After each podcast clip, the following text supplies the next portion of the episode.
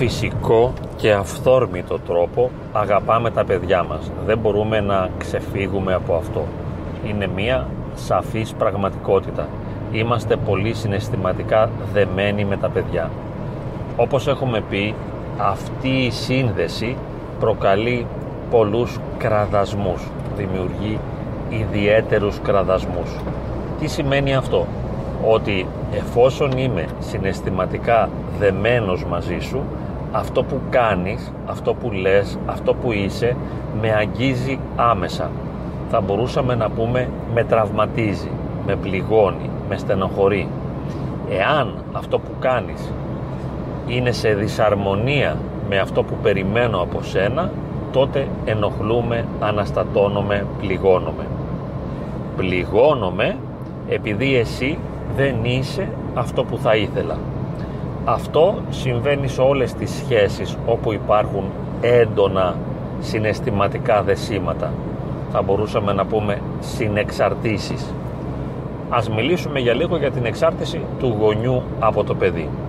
Οι γονείς δεν φταίνε ποτέ για αυτό που γίνεται στο παιδί διότι δεν είναι υπεύθυνοι για την παιδαγωγική που ασκούν ή για την παιδαγωγική που δεν ασκούν διότι πολλοί γονείς συμπεριφέρονται με έναν αυθόρμητο τρόπο και δεν έχουν αίσθηση σχετικά με το πώς συμπεριφέρονται και πώς δεν συμπεριφέρονται δηλαδή είναι αυτόματες οι συμπεριφορές τους και όχι ελεγχόμενες ο τρόπος που φέρονται δεν είναι καρπός ελεύθερης επιλογής αλλά είναι αυτόματη τρόπη αντίδρασης απέναντι στις συμπεριφορές και στα λεγόμενα του παιδιού. Το παιδί λέει και κάνει πράγματα που δεν μ' αρέσουν και εγώ συνήθως με αυτόματο τρόπο αντανακλώ, βγάζω προς τα έξω αντιδράσεις τις οποίες δεν ελέγχω αυτοματοποιημένες αντιδράσεις, αυτόματες αντιδράσεις οι οποίες είναι τα αποτελέσματα των ερεθισμάτων που μου δίνει το παιδί. Όπως λέγαμε στην ψυχολογία του μπιχαβιορισμού, στην ψυχολογία της συμπεριφοράς, λέγαμε SR, δηλαδή stimulus, ας το πούμε στα Ιταλικά, stimolo risposta. Stimolo risposta. Είναι το ερέθισμα και μια αντίδραση. Όμως ήρθαν οι γνωσιακοί μετά να πούνε ότι ανάμεσα στο S και στο R δηλαδή ανάμεσα στο ήρθαν όμως μετά οι γνωσιακοί να μας πούν ότι ανάμεσα στο στίμολο και στη ρησπόστα, στο ερέθισμα και στην αντίδραση παρεμβάλλεται ο νους ο οποίος επεξεργάζεται τα δεδομένα του ερεθίσματος και δίνει αντιδράσεις όχι με έναν αυτόματο τρόπο αλλά ύστερα από μια επεξεργασία του ερεθίσματος. Ωραία, εμείς συνήθως δεν επεξεργαζόμαστε το ερέθισμα ώστε να βγάλουμε μια επιθυμητή αντίδραση, μια λειτουργική αντίδραση, μια καρποφόρα αντίδραση, μια αντίδραση που έχει κάτι να δώσει, που έχει ένα νόημα, που γονιμοποιεί τη σχέση, που βοηθά και υποστηρίζει την ποιότητα της σχέσης ή βοηθά και υποστηρίζει το ίδιο το παιδί. Όχι, οι αντιδράσεις μας είναι αντανακλαστικές. Τσακ, βγάζουμε αυτό που μας έρχεται. Τώρα, όταν τα παιδιά είναι μικρά, δεν χρειάζεται να το αναλύσουμε, γίνεται χαμός, διότι το παιδί, όπως έχουμε πει, δεν είναι ποτέ αυτό που θέλουμε και εμείς συνεχίζουμε να το διορθώνουμε επίμονα, νομίζοντας, μάλλον όχι νομίζοντας, εμείς απλά το κάνουμε, έχοντας μια προσδοκία φαντασιακή ότι το παιδί θα διορθωθεί μέσα από τις πολλαπλές συμβουλές και διορθώσεις που του κάνουμε ενώ το ξέρουμε κατά βάθος ότι δεν διορθώνεται με τον τρόπο αυτό αλλά πρόκειται για μια ανεδαφική προσδοκία ότι ίσως το παιδί διορθωθεί και γίνει αυτό που θα θέλαμε να είναι δηλαδή ήσυχο, ήρεμο, ψύχρεμο κλπ.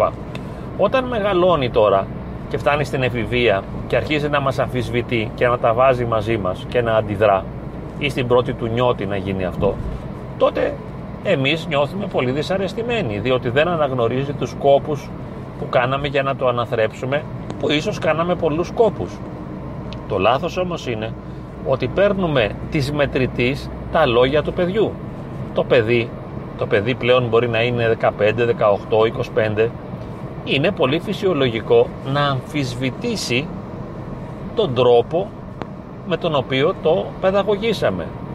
Να αμφισβητήσει, να απορρίψει και τον εαυτό μας, την προσωπικότητά μας, το χαρακτήρα μας, τις συμπεριφορές μας. Όλα αυτά το παιδί μπορεί να τα απορρίψει. Μπορεί να μας μιλήσει υβριστικά, υποτιμητικά, απειλητικά. Αυτές είναι φυσιολογικές συμπεριφορές της εφηβείας και της πρώτης νιώτης και δεν είναι ανάγκη να τις παίρνουμε στα σοβαρά. Ούτε σημαίνει ότι το παιδί δεν μας αγαπά με την έννοια της συνεξάρτησης. Δηλαδή σαφώς και είναι έντονα συναισθηματικό, συναισθηματικά δεμένο μαζί μας. Το παιδί έχει έντονη συναισθηματική σχέση. Άρα θα μπορούσαμε να πούμε με τον τρόπο που εμείς το αγαπάμε, μας αγαπάει και αυτό. Δεν αναιρείται σε κάτι η αγάπη, δεν αμφισβητείται η αγάπη. Το παιδί μας αγαπά, αλλά δεν έχει την αγάπη της ελευθερίας και δεν μπορεί το παιδί να μας υποστηρίξει, δεν μπορεί να μας επιτρέψει να υπάρχουμε ελεύθερα δίπλα του και να μας βοηθά να γινόμαστε όλο και καλύτεροι ή να σέβεται τον εαυτό μας για αυτό που είναι κάθε στιγμή και να αποδέχεται με σεβασμό τις συμπεριφορές μας δεν έχει φτάσει σε αυτό το επίπεδο της οριμότητας όπως μάλλον δεν έχουμε φτάσει και εμείς και συνεχίζουμε να κρίνουμε το παιδί, να το αξιολογούμε και να το κάνουμε συμβουλευτικές προτάσεις ακόμη και σε πολύ αξονικά θέματα.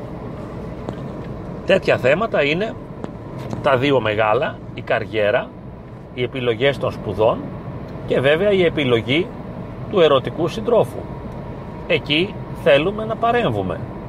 Τι θα κάνεις, τι θα γίνεις όταν μεγαλώσεις, σε ποια σχολή θα μπεις, τι επάγγελμα θα ακολουθήσεις; Και βέβαια ποιος είναι ο σύντροφός σου; Δεν μπορείς να τα έχεις εσύ με αυτόν τον άνθρωπο όταν είσαι σπουδαγμένος και αυτός είναι αμόρφωτος, όταν εσύ είσαι ευκατάστατος και εκείνη δεν είναι ευκατάστατη, όταν εμείς είμαστε από ένα κοινωνικό στάτους και εκείνη δεν είναι. Λοιπόν, όλες αυτές οι φαντασιώσεις, οι φαντασιακές πεπιθήσεις υπάρχουν μέσα μας εμφυτευμένες και ασκούμε αυστηρή κριτική και κάνουμε σκληρές προτάσεις στα παιδιά με αποτέλεσμα να χαλάμε τη σχέση μας μαζί τους. Και όταν τα παιδιά έχουν τη δυνατότητα να αυτονομηθούν κάποια στιγμή, αυτονομούνται, αδιαφορούν για μας και δημιουργείται μια σχέση μίσους, απόστασης, κόντρας, εχθρότητας και τα παιδιά θεωρούν ότι εμείς είμαστε ακατάλληλοι γονείς, τοξικοί γονείς, ε, ανίκανοι γονείς. Εάν μάλιστα τα παιδιά αυτά διαβάσουν βιβλία ψυχοθεραπευτικά ή αυτοβοήθειας ή κάνουν τα ίδια ψυχοθεραπεία, αυξάνονται οι πιθανότητες να μας ενοχοποιήσουν γιατί ανακαλύπτουν τα άπειρα λάθη τα οποία σίγουρα έχουμε κάνει στην παιδαγωγική μας και είναι σίγουρο πως και εκείνα θα κάνουν στη δική τους παιδαγωγική. Και μας αμφισβητούν λοιπόν καταρρύπτουν όλο αυτό που είμαστε μας μιλούν με απότομο τρόπο δεν αναγνωρίζουν την αξία των δικών μας προσπαθειών και των θυσιών μας και εμείς το παίρνουμε κατάκαρδα και είμαστε πληγωμένοι και νιώθουμε καταρακωμένοι γιατί τα παιδιά δεν μας ακούν, δεν μας υπολογίζουν, δεν μας σέβονται, δεν μας εκτιμούν αλλά αντίθετα μας αμφισβητούν, μας πολεμούν, ε, μας επικρίνουν κλπ. Επειδή θεωρητικά είμαστε πιο όριμοι από τα παιδιά, θα έπρεπε να είμαστε πιο όριμοι από τα παιδιά, τι χρειάζεται να κάνουμε εφόσον είμαστε πιο όριμοι, εάν είμαστε, δυστυχώς δεν είμαστε. Αν ήμασταν πιο όριμοι, τι θα κάναμε, θα χαμογελούσαμε, με τις συμπεριφορές του παιδιού και με τα λόγια του παιδιού. Δεν θα παίρναμε στα σοβαρά τις κριτικές που μας ασκεί. Αν έρθει ένα παιδί και μου πει είσαι τοξικός γονιός, δεν μου φέρθηκες καλά, δεν ήξερες, έχεις ευθύνη για αυτό που είμαι, έκανες το, έκανες το άλλο, θα μπορούσαμε να χαμογελάσουμε. Όλα αυτά είναι πολύ απλά, είναι αναμενόμενα, είναι συνηθισμένα, είναι πράγματα που είναι φυσικό να τα λέει το παιδί. Και αν έχει ψαχτεί λίγο στην παιδική του ηλικία, το μέσα του παιδί, the inner child που λέμε, το εσωτερικό μου παιδί, ε, ξέρω εγώ ποια είναι η γονεϊκή φιγούρα που έχω ενσωματώσει. Από την transactional ανάλυση, οτιδήποτε και αν κάνει ψυχοθεραπευτικό και αν μελετήσει και αν διαβάσει και αν προβληματιστεί, αλλά και από το γεγονός ότι με απλότητα εμείς το κοντράραμε ή αμφισβητήσαμε τις επιλογές του ή το επιβάλαμε κάτι, θα διαμαρτυρηθεί, θα μας πολεμήσει, θα είναι εναντίον μας. Μα δεν πειράζει, αυτά είναι πολύ φυσιολογικά. Εάν, εάν μπορέσουμε να υιοθετήσουμε μια όριμη στάση αντιμετώπισης, τότε θα δεχθούμε τις κριτικές του παιδιού, θα μπορούσα να πω με χαρά, δηλαδή να κοίταξε, είδες και το δικό μου το παιδί, ήρθε η στιγμή να με αμφισβητήσει, ήρθε η στιγμή να με κοντράρει, να μου πει ας πούμε και να μου αναφέρει και να εστιάσει στα λάθη μου, να δει τα αδύναμα σημεία που είχα στη συμπεριφορά μου. Τι ωραία. Ας το γλεντήσουμε όλο αυτό. Δεν χρειάζεται να θρυνούμε, ούτε να τα παίρνουμε κατάκαρδα. Και βέβαια το σημαντικότερο, να μην θέλουμε να δικαιωθούμε. Τι δράμα είναι πια αυτό της ανάγκης για αυτοδικαίωση; Ότι εγώ ήμουν σωστός γονιός, ήμουν καλός γονιός, τα έκανα όλα σωστά, δεν έκανα λάθη. Άσε βρε παιδί μου, ό,τι μπορούσες έκανες. Αυτό που μπορούσες το έκανες. Τελειώσαμε. Τώρα τι θέλεις παραπέρα; Τι ζητάς από το παιδί; Είναι δυνατόν το παιδί να σου αναγνωρίσει; Θέλεις να καταξιωθείς; Θέλεις να σε σεβαστεί. Θέλεις να σου αποδώσει τα δίκαια. Δεν γίνεται αυτό. Υπάρχουν και παιδιά που θα το κάνουν.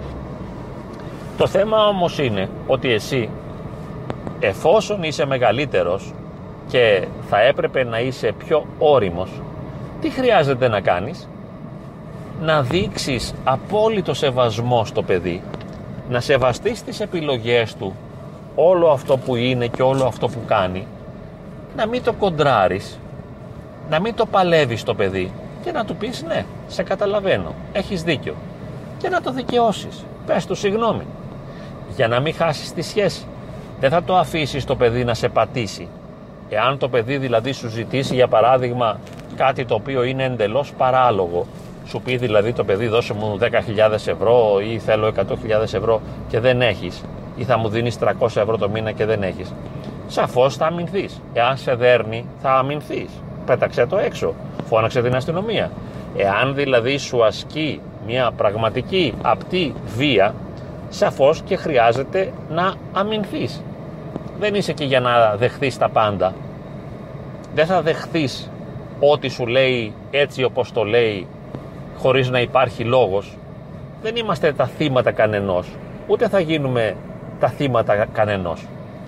Διεκδικούμε τα δικαιώματά μας.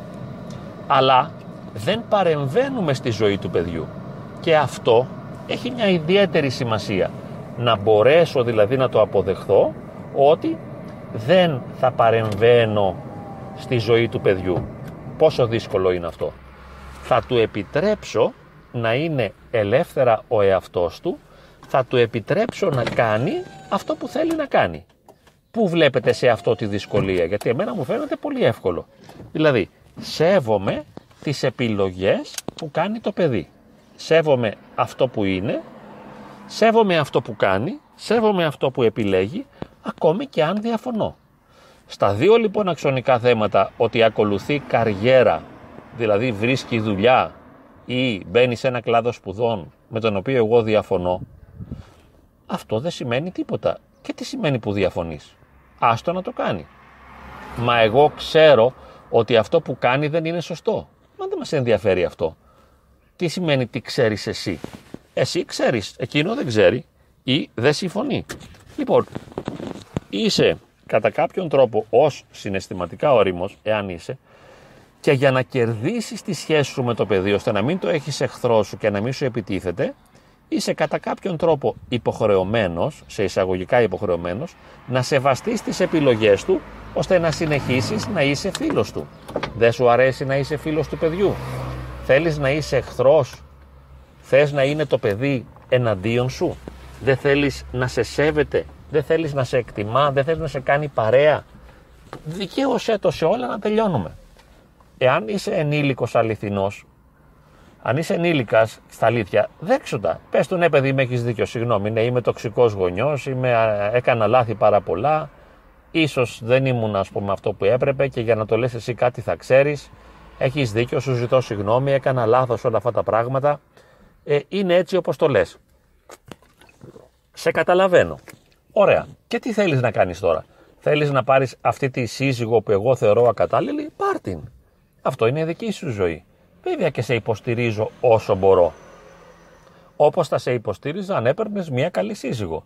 Δεν θα βγω από το σπίτι μου για να το δώσω σε σένα. Έτσι. Ούτε θα σου δώσω, θα πάρω δάνειο για να σε παντρέψω σε ένα κέντρο διασκέδασης ενώ δεν έχω μία. Θα απλά σέβομαι την επιλογή σου και σου λέω ναι, πάρε αυτή την κοπέλα εφόσον τη θέλεις. Ναι, πάρε αυτό το αγόρι εφόσον θεωρείς ότι σου ταιριάζει. Κανένα πρόβλημα, καμία αντίρρηση. Ζήσε ελεύθερα να είσαι ελεύθερα ο εαυτός σου. Το χαίρομαι αυτό. Και αν μου ασκείς κριτική, το δέχομαι και αυτό. Σε καταλαβαίνω, έχεις δίκιο, λυπάμαι που δεν ήμουν τόσο σωστός όσο θα έπρεπε. Σου ζητώ συγγνώμη γι' αυτό. Στο βαθμό που μπορώ θα δοκιμάσω να είμαι καλύτερος, θα προσπαθήσω να είμαι καλύτερος ως γονιός. Όμως σε καταλαβαίνω, έχεις δίκιο, συγγνώμη. Και θα κερδίσουμε έτσι τη σχέση με το παιδί που είναι και το ζητούμενο. Να κερδίσουμε τη σχέση, να έχουμε σχέση μαζί του. Όχι να χάνουμε τα παιδιά, όπως πολλές φορές μου λένε οι γονείς, έχει 10 χρόνια να μου μιλήσει, 20 χρόνια ή 3 χρόνια ή 3 μήνες ή 10 μέρες. Δηλαδή φεύγουν τα παιδιά από το σπίτι, απομακρύνονται και μετά δεν θέλουν να ξαναδούν τους γονείς. Ποιος είναι ο βασικότερος χαμένος τότε, ο γονιός. Στην πραγματικότητα, εμείς έχουμε περισσότερο ανάγκη τα παιδιά μας από ότι αυτά εμάς σε ένα επίπεδο συγκινησιακό, συναισθηματικό, βιωματικό.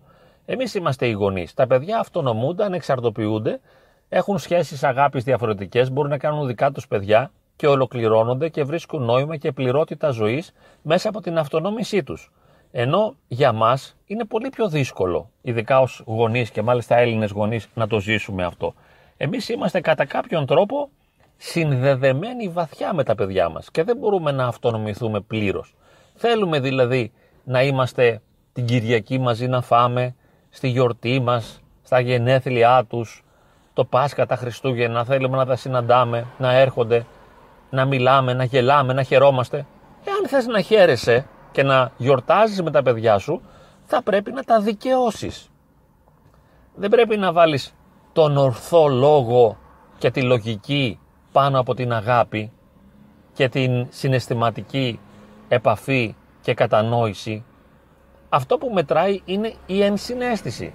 Μπαίνω στη θέση σου, σε αγαπώ, σε καταλαβαίνω, σε υποστηρίζω, σε θέλω κοντά μου. Αυτό έχει σημασία.